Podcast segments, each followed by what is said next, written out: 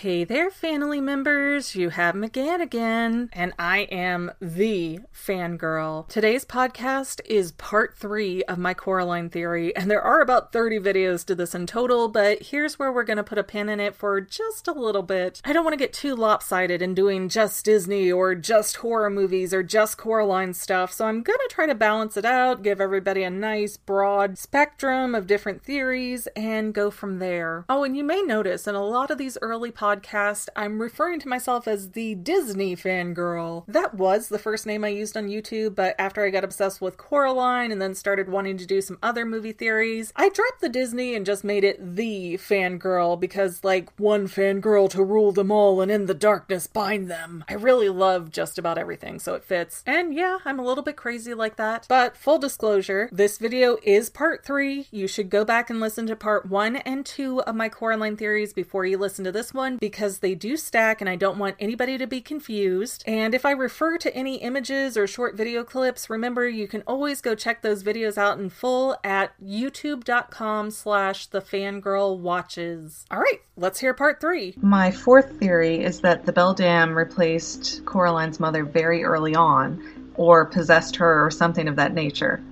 And if you watch the movie at the beginning, I mean, the Beldam could have gotten Mrs. Jones while Coraline played outside and discovered the well. Because right after she drops the pebble in the well, it starts raining, and she goes home, and mom's kind of already getting in a bad attitude, and there's already the doll on the porch, and it's really weird. So, if the well is in fact a portal to the other world, and I think that that's a very good point that the theorizer discovered, then dropping that pebble into the well could have fully alerted the Beldam that she was there and moved the whole, you know, the whole train of events into motion. Because in film, rain is a very specific, purifying kind of thing. So if it starts raining, it's not for no reason, and especially in something that's a hand animated film where rain is not easy to create. I went to grad school for animation. You don't put it in there with an animation unless you absolutely need it because it takes time, it takes effort, it's difficult to do.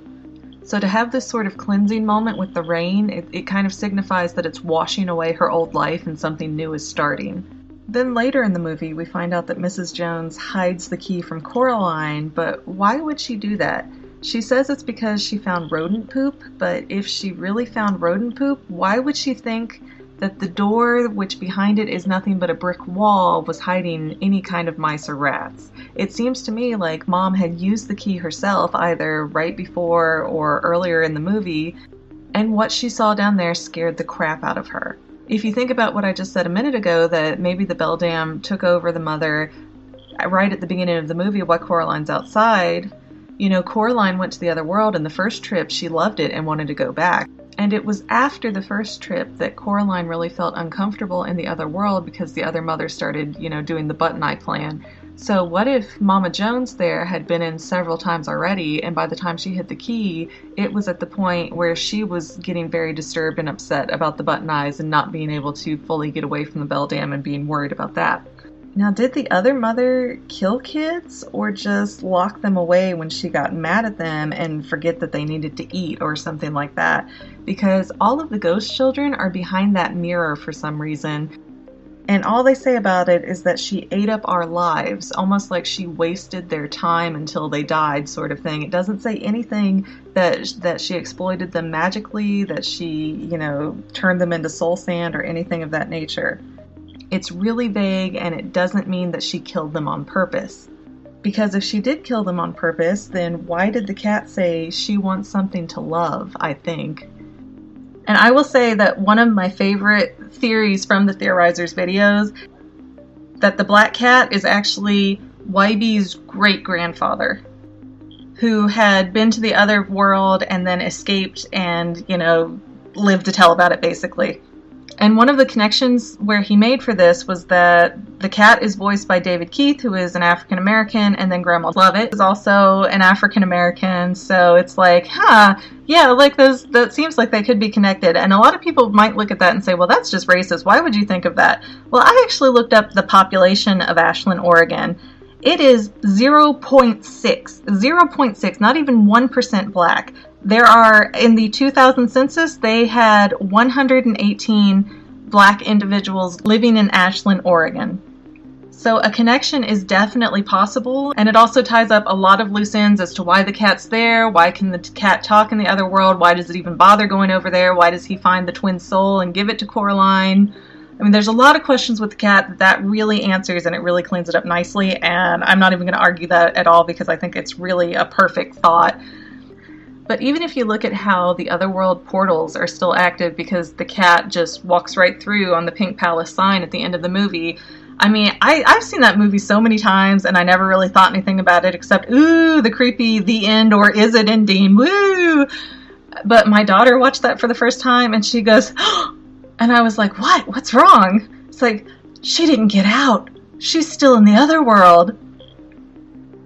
And that's not an invalid thought. That's actually a really brilliant thought because the other world is so expansive. You know, the cat said, Oh, well, she's only making what she thinks you're going to see. She's only doing what's going to impress you, so that's why it turns white after you walk so far away. But what if she was in there and she never really got to go home? Because how does she even get home the first night? It just transitions back into the real world with no explanation.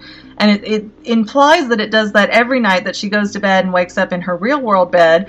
But what if when she walked in there, she never came back out? What if she only thinks she's going into the real world because the Beldam has created sort of different levels of the other verse, and you have this white area that's blanking out because now she's had to create this whole world on top of her universe so that Coraline thinks that she has some control over what's going on.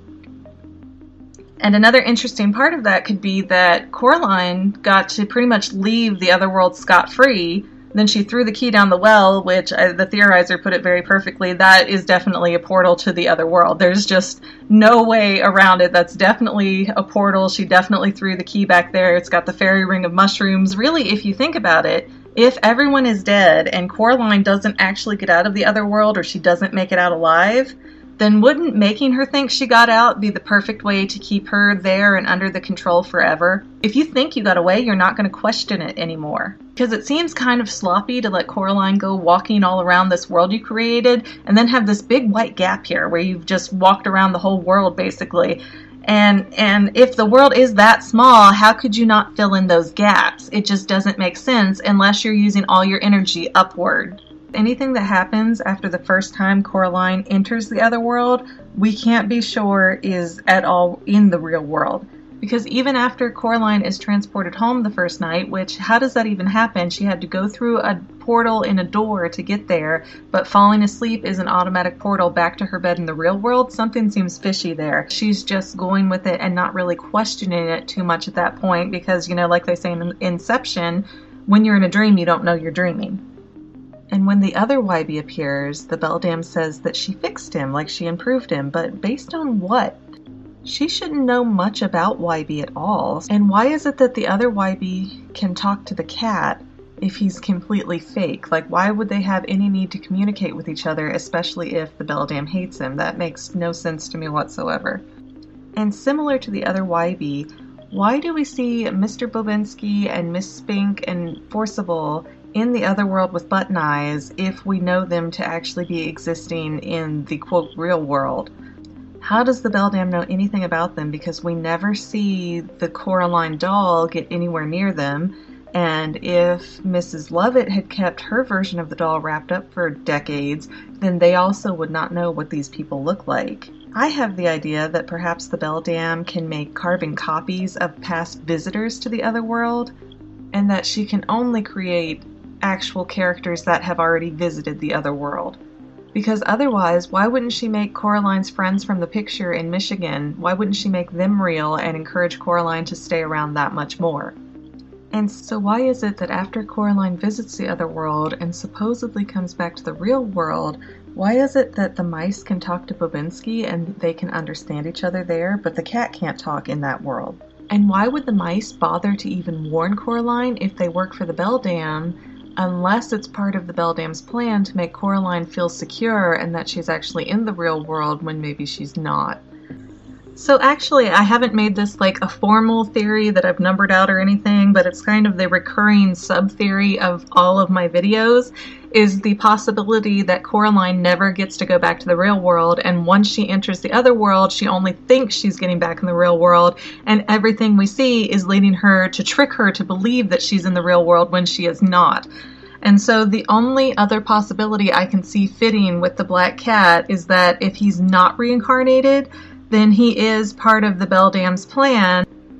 You know, they always say that witches have their black cats, and I guess the word Beldam actually was synonymous with uh, being a witch back in the day.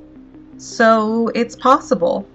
Because if we look at the cat's actions, he's either doing it for the good of his family, or he's helping Coraline because he wants her to feel safe in the fake world that she thinks is the real world. And that would actually explain why he helps her so that she'll trust him, so that when she thinks she's going back to the real world and she's really in the limbo pink palace, maybe that's why the cat isn't talking to her so that she'll believe she's in the real world, and that's why the mice are communicating with Bobinsky. Because without that connection, I can't for the life of me make sense why Bobinsky can talk to the mice, but the cat can't talk when she returns to the real world. And if you notice throughout the movie, the cat is really close with Wybie, but then he sees Coraline and he gets really close to Coraline, and we kind of see it as this protective sort of nature, like he wants to help her and stop the Beldam from getting her. But what if he is just like selecting the child to usher into the Beldam? And why didn't the Beldam just kill the cat after Coraline threw him at her? I mean, she'll kill small children supposedly, but she has suddenly qualms about killing the cat? Or is it that the cat works for her? And it would be especially interesting because then it, it hurts all of the theories that involve the button eyes because the cat obviously doesn't have them. But what if the button eyes are just for the sake of appearances, really? So that at the end of the day, you think you go home to the real world, but you really, really don't. And that's why the portals are still active, and that's why everything seems to wrap up so nicely in the end. And, and Coraline feels like she won, even though there's all these plot holes that don't make any sense on their own. And it's all because everything that has happened has been to chase Coraline up into the real world so that the Beldam can feed off of her kind of smug, arrogant energy that she would have, feeling like, oh, I must be so great. I'm I'm better than a magical creature because I got away from a magical creature, and that is actually fueling the pocket universe that is the other world. Similar to how I theorized that Miss Spink, Miss Forcible, and Mr. Bobinsky's arrogance and their, their perception of themselves as being amazing is fueling the other world. Maybe it's the ego that keeps the place going, and everything else is just for show. If you watch the movie with that context, it really can make a lot of sense. So it's worth noting. So those are my current theories on Coraline. I know they don't all mesh up together very well and some of them contradict each other, but that's part of having a theory is that you can have multiple theories and everything be right and everything be wrong at the same time. So I'd love to hear your thoughts in the comments. I hope you enjoyed today's uh, video and thank you so much to the theorizer for bringing this up because I always just took the movie at kind of face value and scooped away all the plot holes as well. That was difficult to animate or this or that. But if you think about it, there's a number of things that could work that were never actually presented in the movie, and it feels like we got shorted a complete movie in a lot of ways so that people could come up with theories like this. Well, my dear family members, I hope you enjoyed part three. Like I said, I've got many more parts to this Coraline theory, and sometimes I decide, well, this doesn't really work anymore, I'm going to throw it out. And other times I find things that reaffirm what I've been talking about and make the theory stronger. If you've enjoyed this at all, please don't forget to subscribe so that you can see all these other theories that I'm working on. I've got tons I'm translating from vlog videos from YouTube, because if you haven't heard my other podcasts, I don't really trust my future with YouTube because they're always cracking down on something that doesn't make sense. I have a YouTube channel on theories and I have a YouTube channel on kid videos, basically toy skits, and both of those got attacked on YouTube within the last few months. It's really hurt my revenue there. So I'm trying to expand my market and get out in other ways. But if you do want to support me on YouTube, I would adore you for it. Again, I'm at youtube.com slash the fangirl watches and I'm also on Instagram at say halo goodbye. And that's pretty much all I have to say today. So thank you guys for listening once again. Megan loves you, and you are all my family members. Until next time, goodbye.